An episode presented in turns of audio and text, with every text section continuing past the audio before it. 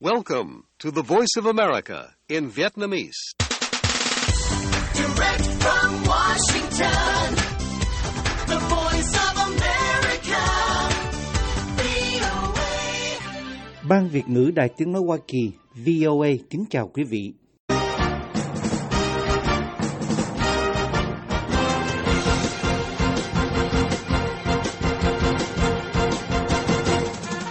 Trong chương trình thời sự quốc tế của đài vê o a sáng thứ ba ngày sáu tháng hai năm hai không hai tư giờ Việt Nam,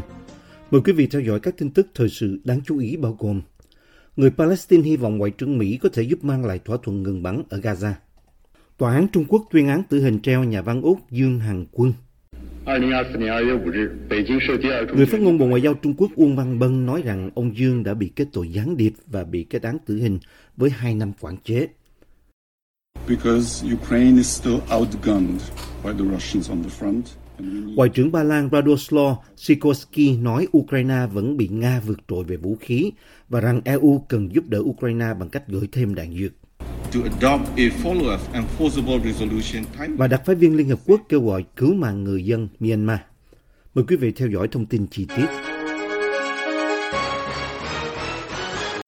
Những người Palestine đang co ro dưới làn đạn pháo ở Gaza hôm thứ Hai cho biết họ hy vọng chuyến thăm khu vực của Ngoại trưởng Hoa Kỳ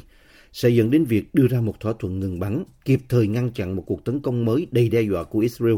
vào nơi ẩn náu cuối cùng ở rìa khu vực này. Ông Anthony Blinken đã đến Riyadh bắt đầu chuyến công du Trung Đông đầu tiên kể từ khi Washington làm trung gian đưa ra đề nghị với sự góp ý của Israel về lệnh ngừng bắn kéo dài đầu tiên trong cuộc chiến. Đề nghị được các nhà hòa giải Qatar và Ai Cập chuyển cho Hamas vào tuần trước và vẫn đang chờ phản hồi của Hamas. Phía Hamas nói họ muốn có nhiều đảm bảo hơn về việc chấm dứt cuộc chiến đã kéo dài bốn tháng ở dải Gaza. Không thể nói liệu chúng tôi có đạt được đột phá hay không hay khi nào chúng tôi sẽ đạt được đột phá, một quan chức cấp cao của Mỹ nói với các phóng viên trong chuyến bay tới thủ đô Ả Rập Saudi. Quả bóng hiện đang ở bên sân của Hamas. Ngoài thỏa thuận ngừng bắn, ông Blinken còn nhắm mục tiêu dành được sự ủng hộ cho các kế hoạch của Hoa Kỳ cho những gì sẽ diễn ra sau đó là tái thiết và quản lý Gaza và rồi thành lập một nhà nước Palestine, điều mà Israel hiện đang bác bỏ, và để các nước Ả Rập bình thường hóa quan hệ với Israel. Nếu chúng tôi có được lệnh tạm dừng nhân đạo, chúng tôi muốn có thể tiến hành các hoạt động khác nhau càng nhanh càng tốt trong ngày mốt, quan chức Mỹ cho biết. Washington cũng tìm cách ngăn chặn tình trạng leo thang hơn nữa ở những nơi khác ở Trung Đông, sau nhiều ngày Mỹ không kích nhắm vào các nhóm vũ trang thân Iran trên khắp khu vực. Trong khi đó, Israel vẫn tiếp tục tấn công với một số trận chiến căng thẳng nhất trong cuộc chiến và đe dọa một cuộc tấn công trên bộ mới vào Rafah, một thành phố nhỏ nơi hơn một nửa trong số hai phẩy ba triệu người của Gaza hiện đang bị dồn vào, ở biên giới phía nam của khu vực tiếp giáp với Ai Cập. Một tòa án ở Bắc Kinh hôm thứ Hai tuyên án tử hình treo đối với nhà văn Úc Dương Hằng Quân về tội gián điệp, một động thái đe dọa sự phục hồi gần đây trong mối quan hệ đã bị căng thẳng nhiều năm giữa Bắc Kinh và Canberra. Bản án được đưa ra năm năm sau khi ông Dương bị giam giữ ở Trung Quốc và ba năm sau phiên tòa xét xử kín về tội gián điệp. Bản án nặng nề này đã gây sốc cho gia đình và những người ủng hộ ông.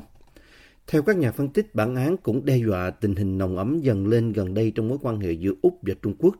vốn đã bị hủy hoại cho đến cuối năm ngoái do những căng thẳng về thương mại, covid mười chín và vấn đề an ninh của Trung Quốc. Ông Dương, một blogger ủng hộ dân chủ và là một công dân Úc sinh ra ở Trung Quốc, đang làm việc ở New York trước khi bị bắt tại sân bay Quảng Châu vào năm hai không một chín. Là nhân viên của Bộ Công an Trung Quốc từ năm một nghìn chín trăm tám mươi chín đến năm một nghìn chín trăm chín mươi chín, ông đã bị buộc tội làm gián điệp cho một quốc gia mà Trung Quốc chưa tuyên bố công khai, và chi tiết về vụ án chống lại ông cũng chưa được công khai.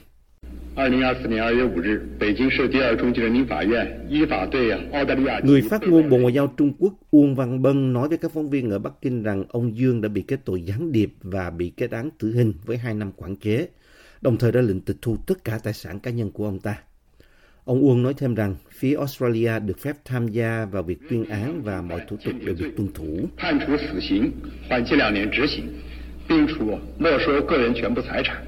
Bản án tử hình treo ở Trung Quốc cho phép bị cáo được miễn thi hành án trong hai năm, sau đó tự động chuyển thành tù chung thân hoặc hiếm hơn là tù có thời hạn. Cá nhân vẫn ở trong tù trong suốt đời.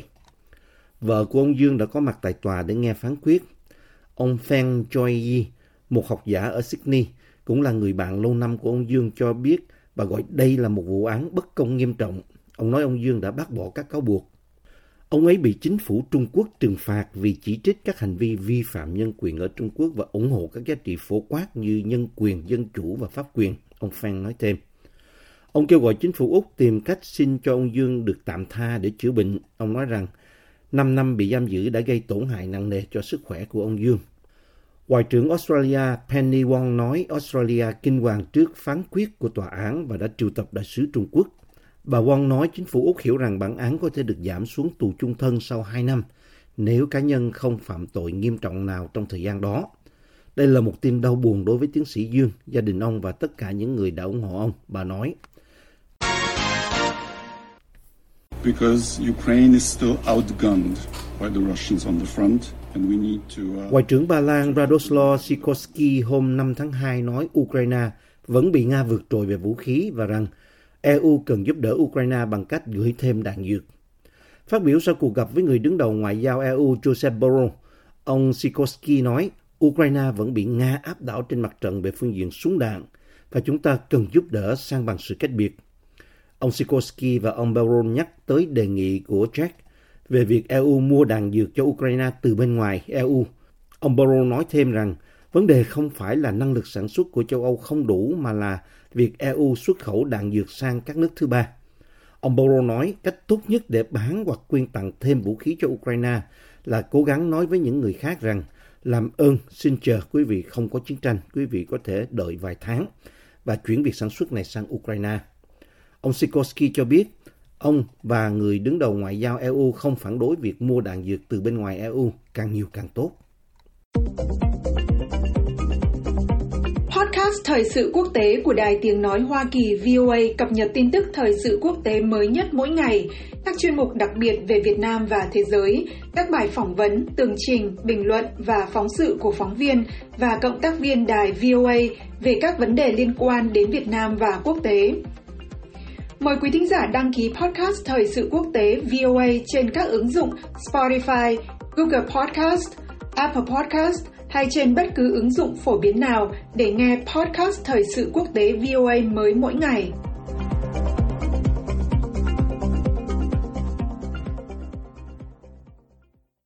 Đại diện các quốc gia Liên Hiệp Quốc hôm năm tháng hai họp kín tại Hội đồng Bảo an để giải quyết tình trạng xung đột đang diễn ra ở Myanmar. Trước cuộc họp, đại sứ Vương quốc Anh tại Liên Hiệp Quốc Barbara Woodward đã đưa ra một tuyên bố ngắn gọn cùng với các đại diện khác của Liên Hiệp Quốc rằng ngày đầu tiên của tháng hai đánh dấu ba năm kể từ khi quân đội Myanmar lật đổ chính phủ được bầu cử dân chủ.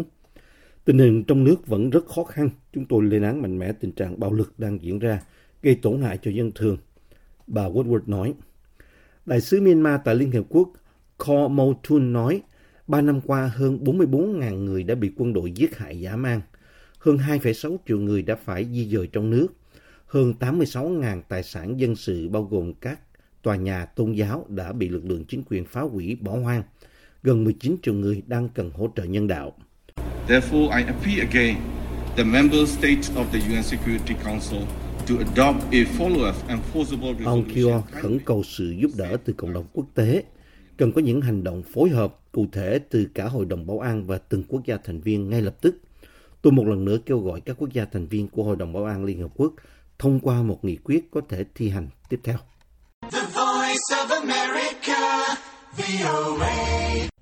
Một tòa án Thái Lan hôm thứ Hai tuyên án treo đối với cựu ứng cử viên thủ tướng đầy tiềm năng Pita Limjaroenrat và bảy nhân vật chính trị khác vì tổ chức một cuộc tuần hành bất hợp pháp vào năm hai không một chín. Vụ việc này làm tăng thêm rắc rối pháp lý mà đảng Move Forward đối lập đã phải đối mặt sau khi tòa án hiến pháp nước này ra phán quyết rằng đảng này đã làm suy yếu chế độ quân chủ và an ninh quốc gia trong chiến dịch sửa đổi luật bảo vệ chế độ quân chủ khỏi bị chỉ trích. Tòa án ở Bangkok đã tuyên án bốn tháng tù giam và hai năm tù treo, phạt ba trăm mười ba nghìn đô la đối với sáu nhân vật hàng đầu của đảng Future Forward, tiền thân của đảng Move Forward, và hai nhà hoạt động khác. Luật sư của họ nói, các cáo buộc liên quan đến một cuộc tuần hành mà họ đã lãnh đạo với hàng ngàn người ủng hộ tham gia vào tháng mười hai năm hai không một chín tại thủ đô Thái Lan. Luật sư của họ cho biết thêm rằng có tám người bị kết án, bao gồm giám đốc điều hành doanh nghiệp Thanathorn Chugrongkulkit và thành viên quốc hội Pisa Bud Saengkanonkul, Tất cả đều dự định kháng cáo bản án. Ông Pita có thể bị loại khỏi quốc hội nếu kháng cáo của ông bất thành và tòa án giữ nguyên phán quyết. Luật pháp Thái Lan không cho phép những người bị kết án về các tội nghiêm trọng được giữ ghế trong quốc hội.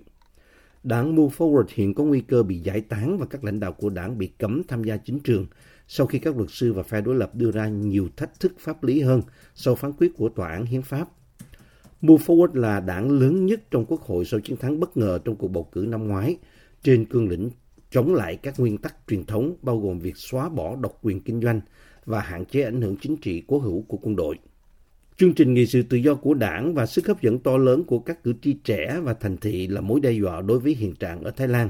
Tuy nhiên, những nỗ lực thành lập chính phủ của đảng này vào năm ngoái đã bị ngăn cản bởi Thượng viện vốn ủng hộ thiết chế quân chủ bảo thủ thân quân đội. Bộ trưởng Quốc phòng Philippines hôm thứ Hai tuyên bố sẽ thực thi nghiêm ngặt chủ quyền của đất nước, tham gia cùng hàng loạt các quan chức an ninh cam kết bảo vệ quốc gia sau những lời đe dọa ly khai của cựu Tổng thống Rodrigo Duterte. Ông Duterte hôm ba mươi tháng một kêu gọi độc lập cho hòn đảo quê hương của ông là Mindanao, miền nam Philippines, khi liên minh của ông với Tổng thống Ferdinand Marcos Junior tan rã vào tuần trước vì những bất đồng xung quanh nỗ lực sửa đổi hiến pháp. Nhiệm vụ của Bộ Quốc phòng là bảo đảm chủ quyền quốc gia và toàn vẹn lãnh thổ quốc gia như được ghi trong hiến pháp. Bộ trưởng Quốc phòng Gilberto Teodoro nói, "Chúng tôi sẽ thực thi nghiêm túc nhiệm vụ này dù là ở đối nội hay đối ngoại," ông nói thêm. Phát biểu của ông Teodoro lặp lại những tuyên bố tương tự của Cố vấn An ninh Quốc gia, người hôm Chủ nhật tuyên bố chính phủ sẽ không ngần ngại sử dụng quyền lực và lực lượng của mình để dập tắt và ngăn chặn mọi nỗ lực nhằm chia cắt nền Cộng hòa. Bộ Tư pháp Philippines hôm thứ Hai cũng nhấn mạnh rằng bộ này kiên quyết chống lại bất kỳ nỗ lực nào nhằm làm suy yếu sự toàn vẹn lãnh thổ của đất nước và kêu gọi người dân Philippines bác bỏ các hệ tư tưởng ly khai. Ông Duterte đã làm nên lịch sử khi trở thành Tổng thống Philippines đầu tiên đến từ đảo Mindanao giàu tài nguyên, nơi đã bị ảnh hưởng bởi bạo lực và xung đột trong nhiều thập niên khi chính phủ chiến đấu với phiến quân và những kẻ cực đoan. Người đứng đầu lực lượng vũ trang Philippines, gọi tắt là A F P, Romeo Bronner, khi đến thăm các trại quân sự ở Mindanao hôm Chủ nhật đã nhắc nhở quân đội rằng chúng ta đã tuyên thệ rằng chúng ta sẽ luôn tuân theo mệnh lệnh, trung thành với hiến pháp và các cơ quan được thành lập hợp pháp của chúng ta. Ông nói chúng ta hãy tiếp tục chứng tỏ rằng với một A F P mạnh mẽ và đoàn kết, chúng ta sẽ có một Philippines đoàn kết và mạnh mẽ. Chương trình thời sự quốc tế của đài vê o a xin được kết thúc ở đây. Hẹn gặp lại quý thính giả trong bản tin thời sự quốc tế ngày mai. This program has come to you from the Voice of America, Washington.